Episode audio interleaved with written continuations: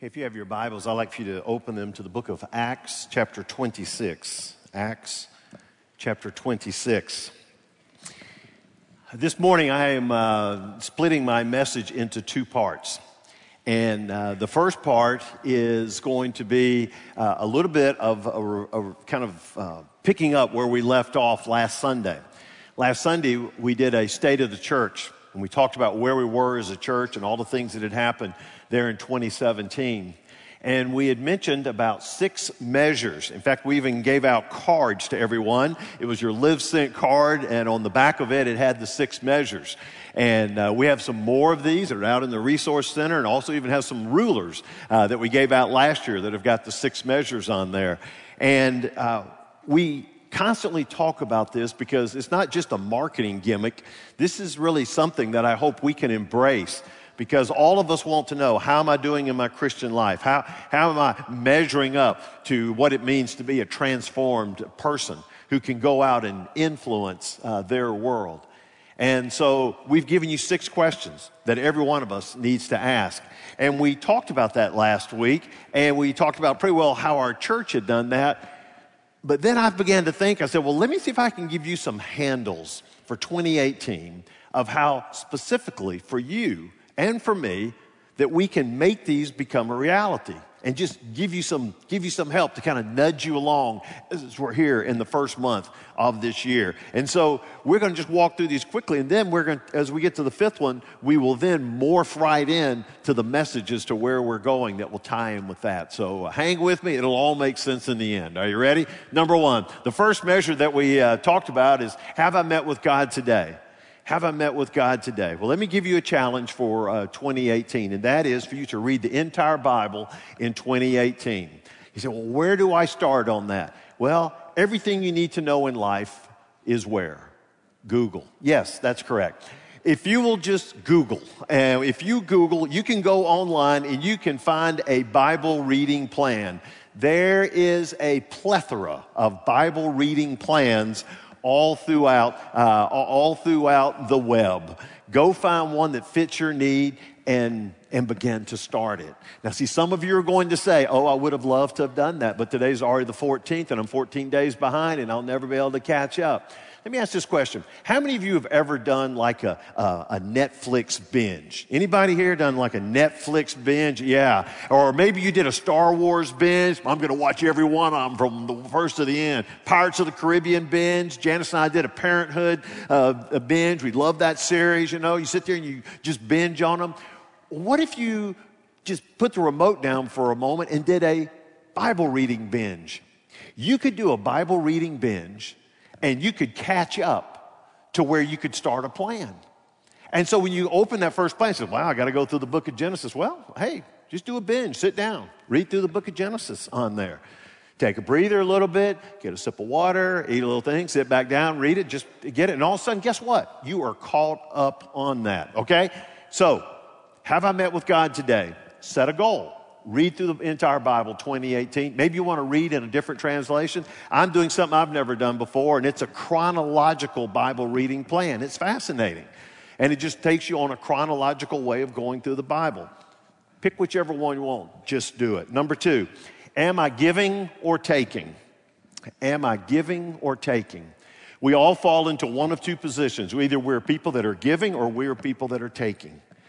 And so it can be both your finances, it can be your time, it can be your expertise. Am I giving or am I taking? So, keeping up with this measure, I want to get your hearts prepared to be someone who's going to be uh, a giver.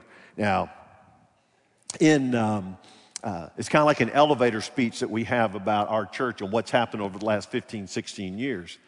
And that is that in the last 16 years here at our church, we have invested $26 million into our campus to where we've either built new buildings or we've refurbished everything on this campus. And at the same time, we've given $34 million to missions.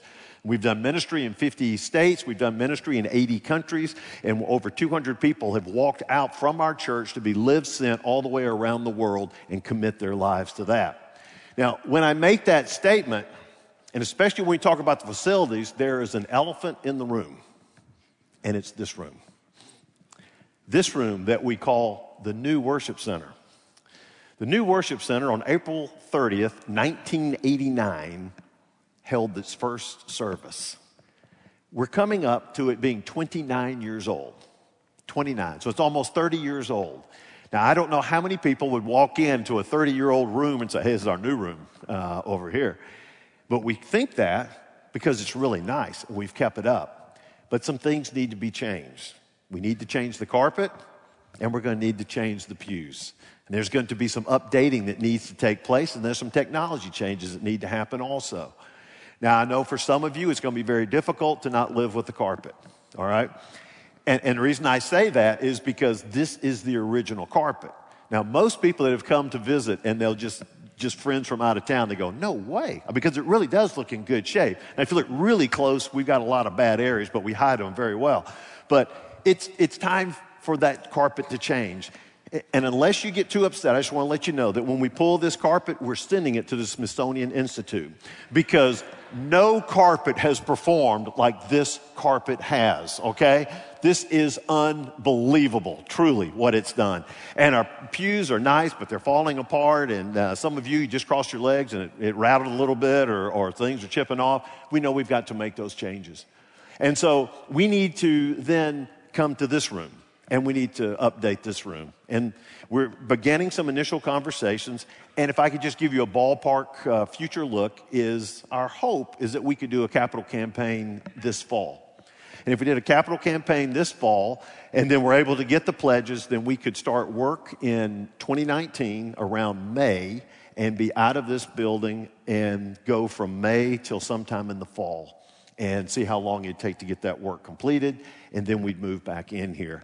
And we would work out all the where we're going to have our services and everything. Those are future conversations. But i just wanted to let you know that and also wanted to let you know that we did such an excellent job of giving this past year and we had a big overage that we're trying to take a portion a good portion of that overage and we're setting it aside to go towards that project so we'll already have kind of like some seed money some uh, uh, some help to get started with this so you just need to know that from a financial planning standpoint that we're trying to put everything we can to set aside for that project for that to, that to take place. But the question is, are you giving or taking? So I'm hoping at the first of this year that you'll already begin to be praying and say, God, I want to have that sort of that giving mentality. I want to be one that's willing to give and even sacrificially over and above because of all the things that, that I have experienced here and how God has moved in here, then Lord, I also want to, to help with that. So we'll, we'll, as more information comes, naturally, we'll let you know that. But we wanted to let you know that's going to be coming down the road. So am I giving or taking? The third uh, measure that we have is who are my 2 a.m. friends? And I'm here to help you out because I've got about 10 people over here that don't have any friends. And no, I'm just kidding. And we're going to introduce you to them. 2 a.m. friends. People say, well, how do I meet that 2 a.m. friend? How do I meet that person that, uh, that we can have that transparency and can, can you know, kind of be like minded on there? Let me tell you something that, uh, that through Chad's leadership and our education staff's leadership, that we have started is called adult discipleship groups, and they're just called D groups. The young people are used to it. They've had disciple, they've had D groups uh, all throughout junior high and high school. But and college has them too. But we're starting this for adults. And as you come together in a D group, it's not something that's six or 10 weeks, it's longer. It's a longer commitment. And it's one where there will be gospel conversations that will go on. There will be a growth in spiritual maturity, but yet there will also be a transparency of friendships to where people begin to open up and just begin to talk. And what our hope is, is that as you get involved in one of these groups and it, it goes over a longer period of time, there will be people in that group that you'll sort of connect with. You will have already let down the mask, you've opened up, and this could be one of those partners. Uh, we started uh, last spring with uh, 29 people, and then we built leadership, and we came to this fall, we've got 101. For the spring, we've got 200. When we come to the fall, it's exponentially growing to where we'll be able to have 400 people that can be a part of these groups. So this is our website, and just put the backslash, you get D groups. If you go to that, you've got all the uh, questions that your answer. They got a uh, frequently asked questions um, section there. Go through that and check it out. And you say, you know what, I may want to do that. I may want to become a part of one of those D groups. Even if you've already got a 2 a.m. friend, these are excellent to grow deeper in your walk with God and build relationships with others. But if you really don't have that person, to me, it's a great option that you have. Number three was, is my passport current? Is my passport current? Now, we use this as, a, as just a phrase to, um, to help you to be thinking about, am I available? That's why we use that phrase. Am I available to go? Now, I would encourage every person here to get a passport. Every person here. You know, they're good for, I think, 10 years. So just get a passport. Because all of a sudden, when an international opportunity comes up, you're ready. You can go. You can be a part of it. But when we say, is my passport current, it means, am I available to do what I believe God wants me to do? Am I available to take advantage of a ministry opportunity? And there are things in your life that you can control and make decisions on. You can control your finances, you can control your time, and in many instances, you can control your health. And so if I try to take care of myself physically so I'm healthy enough to be able to do this, that's good. If I take margins with my time, I, I look at my calendar and I said, okay, I'm going to put enough time in there. And then finances, I'm not going to be so drowning in debt. I'm going to have finances. So if it costs money to do this, I can do it. Now, I'm not just talking about going on some exotic trip. I'm talking about just even going downtown and working with urban purpose. I'm talking about being able to go to the hospital to talk to someone who's, uh, who's going through some surgery that just needs somebody to be there. I'm talking about going by the house of someone who's bereaved, that you can just be there and pray with them.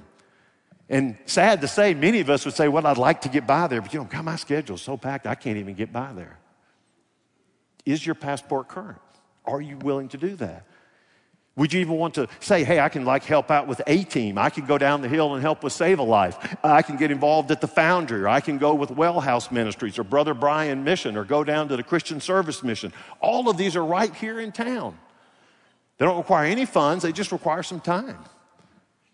And so you sit there and say, is my passport current? Am I going to put enough margin in my life so that I can do some other things for the gospel? Is your passport current? And I want to tell you something else exciting. When your passport is current, you are going to find an opportunity to rub shoulders with men and women around the world that God is using in a mighty way. We're beginning a partnership with the church in Montreal. Uh, the church is called La Chapelle. And uh, we're going to show you an introductory video uh, of the pastor uh, of that church. And just listen to this about this 45 seconds as we set this up. I'm David Potier. Uh, I'm the church planter of La Chapelle, a brand new church planted in the heart of the city of Montreal. Montreal is the least church city in North America. Period. Montreal, the island, is 2 million people. The big metro area of Montreal is 3.5 million people. Less than 0.5% of them are uh, evangelical Christians. That has been called the darkest city in North America, Montreal. But don't you love to hear him when he gives his name, David Potier of La Chapelle? you had me at La Chapelle on there. And this is the darkest city. I have an opportunity to work on the North American Mission Board, on their board of trustees, and their people from Canada that are there. And when they talk about it, they would just say, that's, the, you know, that's, that's it. I mean, that, that's the home of darkness over there. And uh, what's happened is that people just are angry at churches.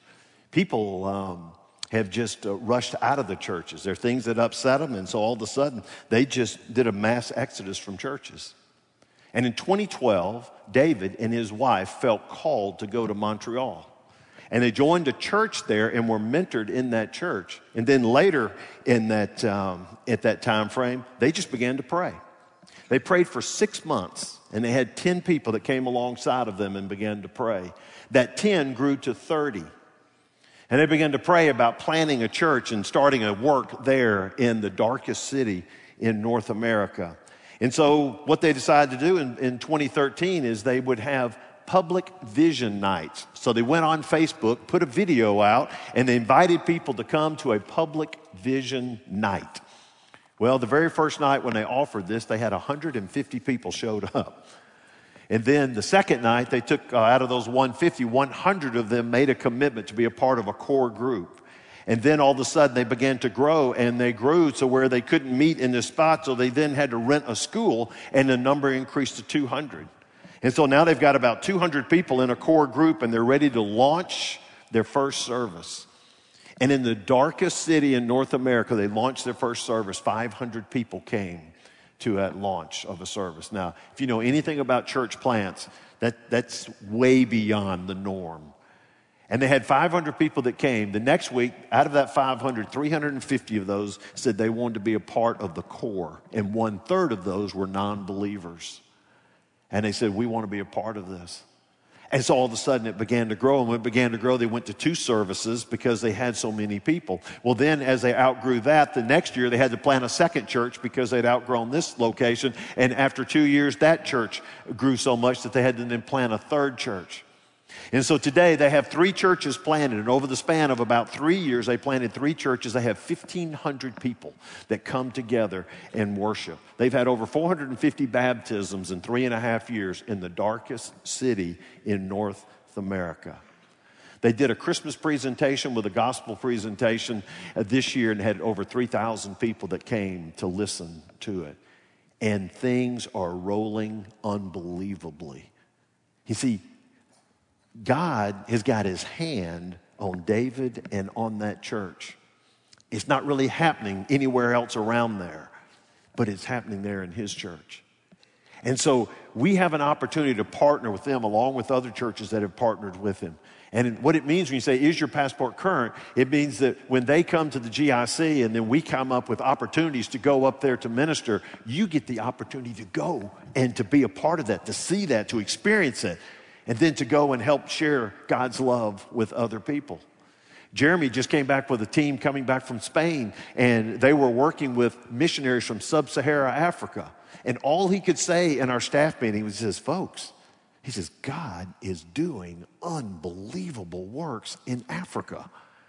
See, there are things that are happening all around the world, but you just need to have your passport current to say, may God's calling me to do that.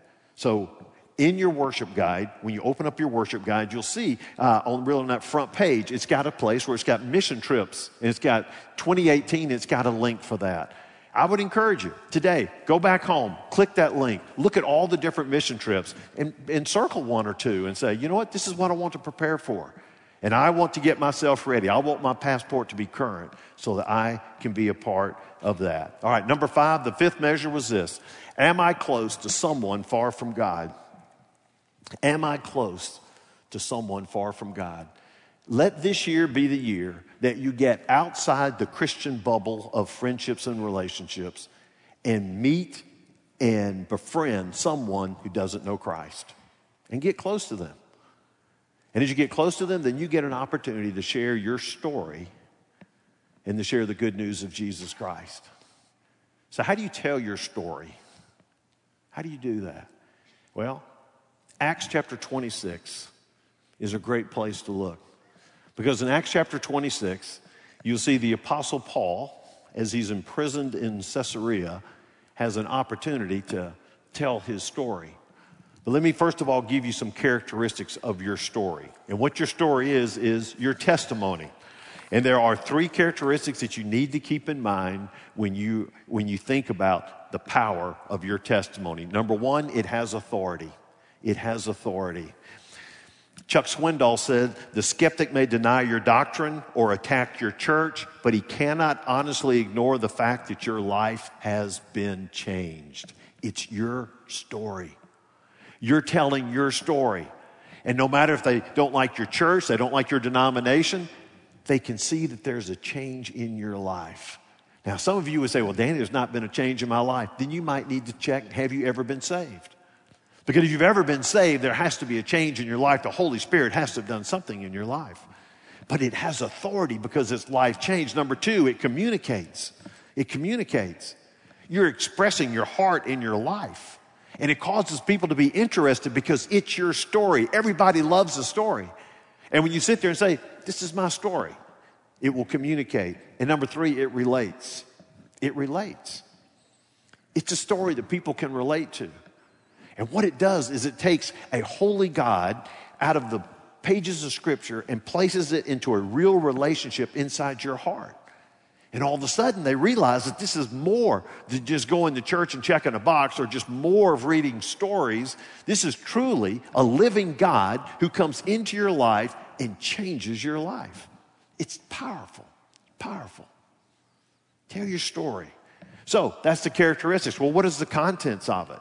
Well, the contents of your testimony has really three handles to it, and it's really easy to remember. Number one is BC, before Christ. That is life before Christ. So you start out you talk about your life before Christ. Now, if you've got your Bibles, Acts chapter 26, the uh, Apostle Paul uh, is there in Caesarea, and he's, he's in custody. And uh, there's a ruler uh, by the name of, of, Felix. And Felix was there, and he was with him for a while. And then Felix got moved on to another job, and they brought in a man by the name of Festus. And Festus was ruling. Paul told his story to Festus.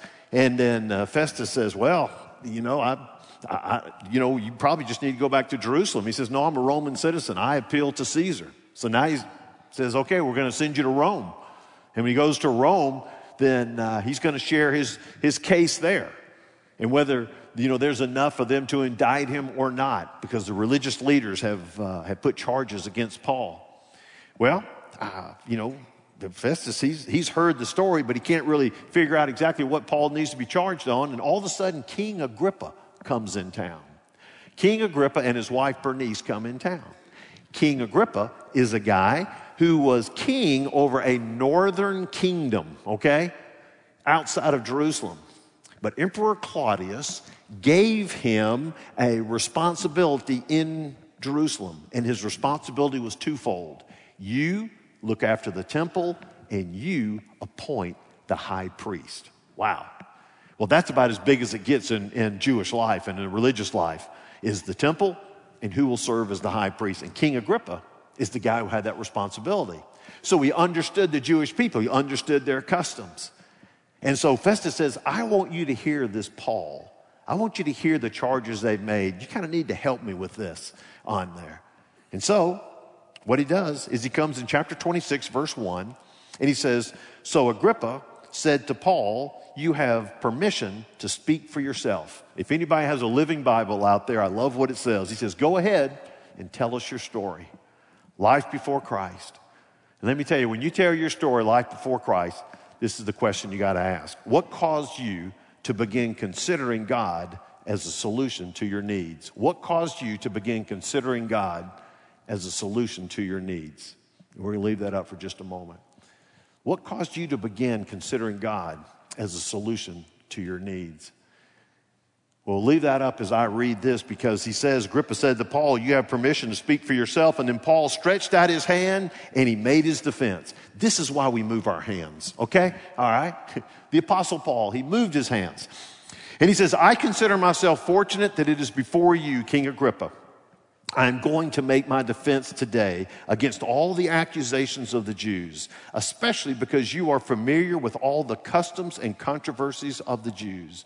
Therefore, I beg you to listen to me patiently. You know their customs. Listen to my story and be patient. And then he tells his life before Christ. My manner of life from my youth was spent from the beginning among my own nation and in Jerusalem. And it's known by all the Jews. They have known for a long time that if they are willing to testify that according to the strictest party of our religion, I have lived as a Pharisee. And now I stand here on trial because of my hope in the promise made by God to our fathers, to which our 12 tribes hope to attain as they earnestly worship night and day. And for this hope I am accused by Jews, O king. Why is it thought incredible by any of you that God raises the dead? I myself was convinced that I ought to do many things in opposing the name of Jesus of Nazareth, and I did so in Jerusalem. I not only locked up many of the saints in prison after receiving authority from the chief priests, but when they were put to death, I cast my vote against them. And I punished them often in all the synagogues, and I tried to make them blaspheme. And in raging fury against them, I persecuted them even to foreign cities. Whoa. That's a pretty rough beginning.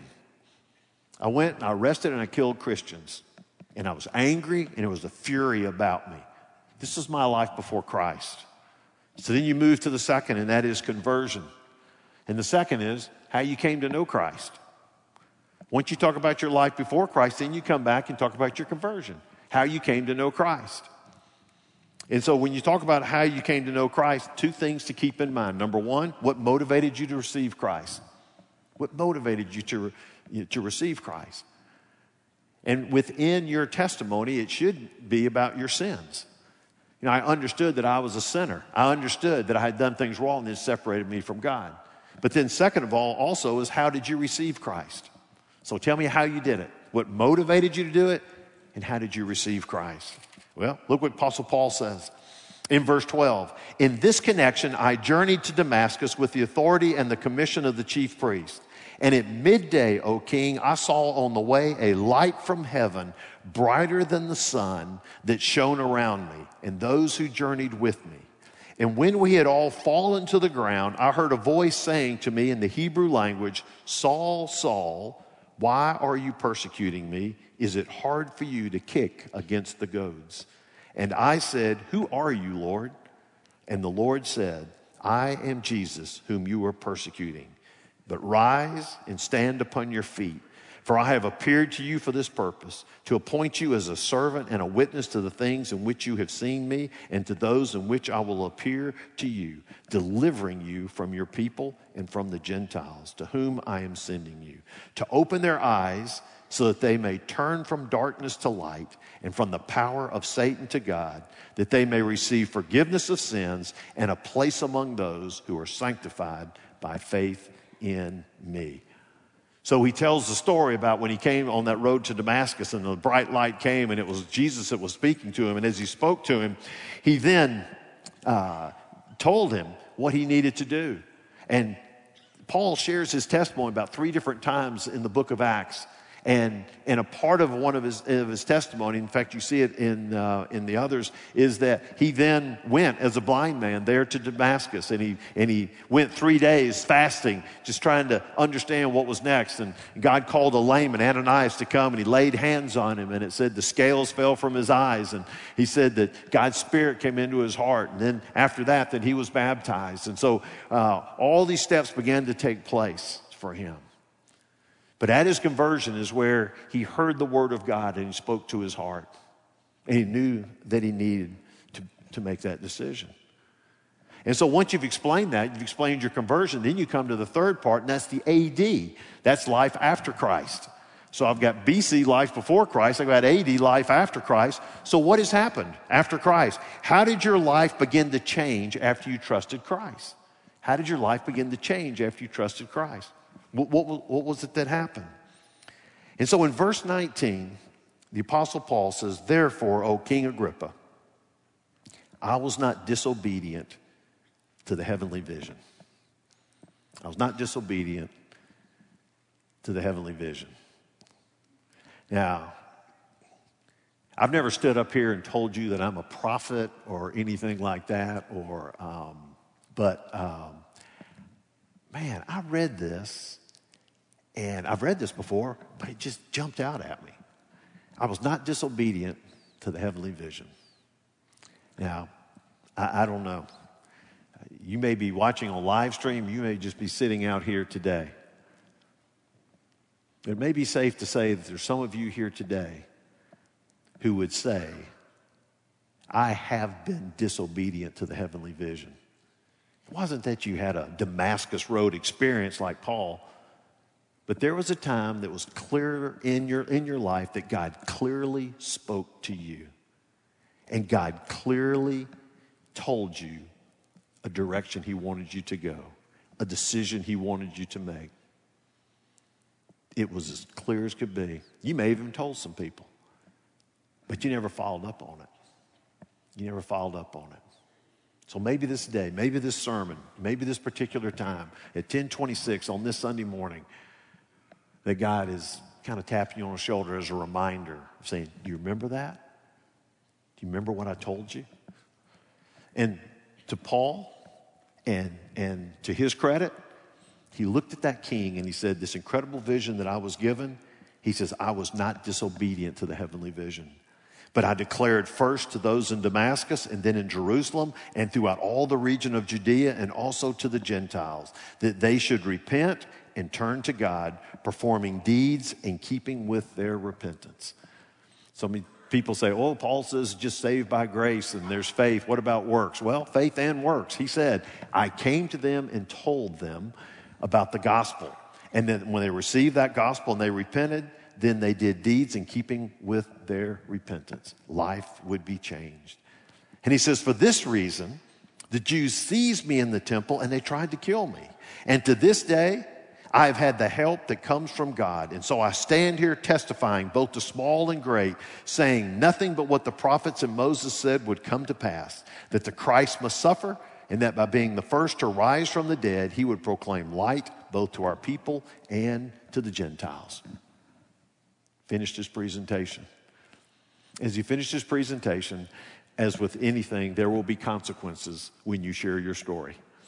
When you share your story, there are consequences, and there's two things that will happen. Number one is people will either, either accept or reject Christ. Now, I didn't put your name in there, I put Christ. There will be people that you'll share their story and they'll just sit there and tell you, nah, I don't believe that, I don't want anything to do with that. They're not rejecting you, they're rejecting Christ. You can still have friendships, you can still have boldness in sharing with people. And, and they're, they're, it's not you, it, but it's Christ. And then some though, will accept it. In this case, Festus interrupted him. he interrupted him.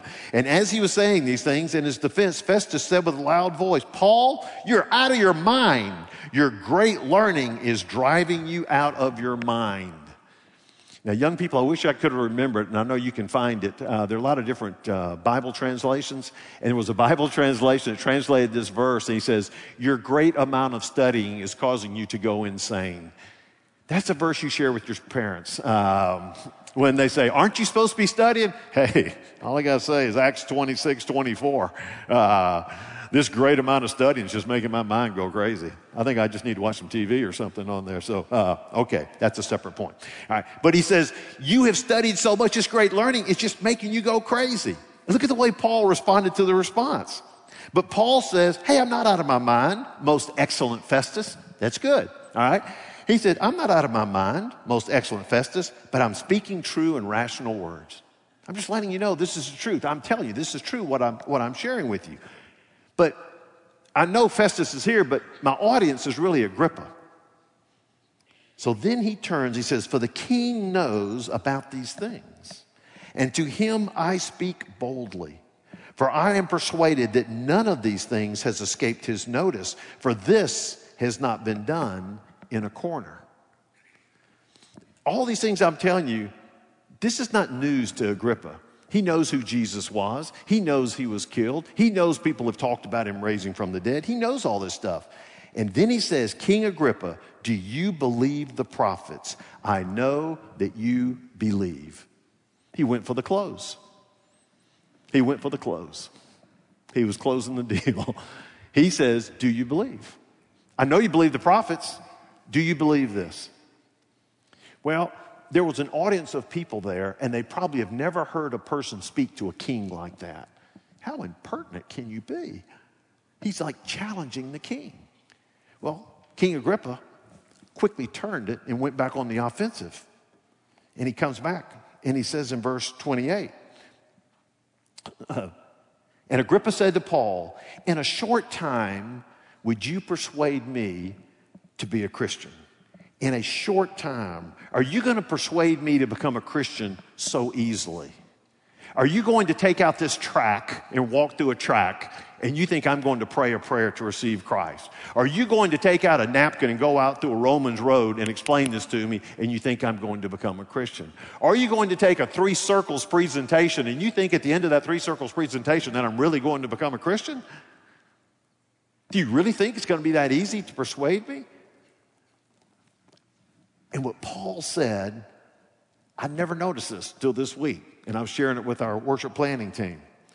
Paul's response in verse 29, and Paul said, Whether short or long, I would to God that not only you, but also all who hear me this day might become such as I am, except for these chains. And as he's speaking with his chains, it's almost as he raises his hands up and he says, Hey, whether it takes a short time or whether it takes a long time, whether it comes easily or whether it comes through difficulty, I would hope that you and you and everyone around us would be just as I am. That's a believer in Christ. But I don't wish for you to be chained like I'm chained. And that's how I closed it. And that's why the second point is to be encouraged by the truth of short or long. Be encouraged by the truth of short or long. When Paul shared this story of conversion, his conversion, he was concerned about Agrippa's soul. And he didn't just tell the story just to tell the story. He didn't just tell the story to say, hey, I'm innocent, I shouldn't be arrested. He told the story so that he could focus in on Agrippa and he wanted him to have a decision for Christ. He wanted him to come into a relationship with God. And so when he gave that statement, listen, it may be short, it may be long. Listen, I'd love for you to make a decision today for Jesus Christ, but I'm telling you what, if it takes you five years, 10 years, 15 years, that's fine as long as you make that decision for Christ. We'd rather it happen now. But if you've got to deal with some things and wrestle with some things, I pray the Holy Spirit will continue to draw him to himself and you will open your heart and do that. It may be short, it may be long. This is why under five we say, Build a relationship with someone who's far from God and then share your faith. And whether it's short, where people would make decisions the first time you share the good news with them, or maybe it'll take them a long time to make that decision. Short, Paul, Silas, in Philippi, in jail. And while they're in jail, they're singing songs and they're singing hymns and singing praises to God while they're imprisoned all of a sudden an earthquake happens and the, uh, and the walls are coming down, the chains are broken, and the jailer runs in there and he's all nervous. And they said, Hey, don't worry, we're still here. And that jailer says, I've been listening to you guys sing all this time, and you're singing about this Jesus. And he said, What must I do to be saved? Right there. Paul told him what it was. They took him to the house, and not only did the jailer make a decision, but it says, and his family made decisions. So everyone in the family came to know Christ and were baptized and moved on. And man, what a day. He shared his faith, accepted Christ. This is the way it's supposed to work. Did it always work that way for Paul? Nah. He shared with Felix. He was there for a couple years with him. Nothing happened there. He shared with Festus. Nothing happened there. He shared with Agrippa. Nothing happened there. Now, who knows down the road what happened, but at that point, they said, no, it's going to happen. We don't do this so that we can get a 100% success rate. We do it because of obedience. And we share our faith with others and tell them the good news of Jesus Christ. And that's the way Paul is. Hey, whether it's short or long, my hope is that all would come to know Christ as Savior. And it happens in your life. Sometimes it's short. We did a funeral not too long ago, Bonnie Powell, who passed away uh, in 2014, coming back from a mission trip in Peru. She was sitting next to a girl named Giannina, and as she's sitting next to who they ended up calling her like Gina, uh, she was from Peruvian descent, but she lived in Chicago, but she didn't know Christ. And on that airplane, Bonnie shared her faith with this young lady, and this young lady made a decision and received Christ as Savior. And when she received Christ as Savior, they uh, exchanged email addresses, and Bonnie continued to keep up with her all the way up even unto her death. And the friendship was built just to make sure you continue to walk, and she has on there. It was that quick. You shared on an airplane, they made a decision. But all of them aren't like that. You know, research has shown that on an average, a person was shared with seven times before they made a decision for Christ. On an average, a person was shared seven times before they made a decision for Christ. Well, Giannina, she was shared one time. She made a decision for Christ. That means it may be 13 times for someone else to get to the average of seven. You just may be a link in the chain, but you need to continue to share your faith with them. Um, you know, I had an opportunity to share uh, with a lady on an airplane coming back from a mission trip, and she prayed and received Christ right there. I had an opportunity when I was at Auburn in a fraternity to be able to tell people about Christ and try to live it out and explain what it was. And, uh, you know, uh, the whole fraternity didn't come to know Christ by any means on that. That's evident. Uh, but, um, but you did, you just share. But then 25 years later, one of my fraternity brothers came by and sat in my office here in this church. And he sat on the sofa and he told me about when he made his decision for Christ. And he thanked me for what I shared with him and what I was living out there in the fraternity. And it was many, many years later, other people had shared with him to where he made that decision for Christ. But he came back to thank me because I was just like one link in the chain. Tell your story. Maybe there'll be a harvest right there, maybe there won't be. God's the one that does the saving. It's our responsibility to do the sharing. Let's tell our story. And you know, the very last measure that we had, uh, the very last measure we had is, What are you waiting for?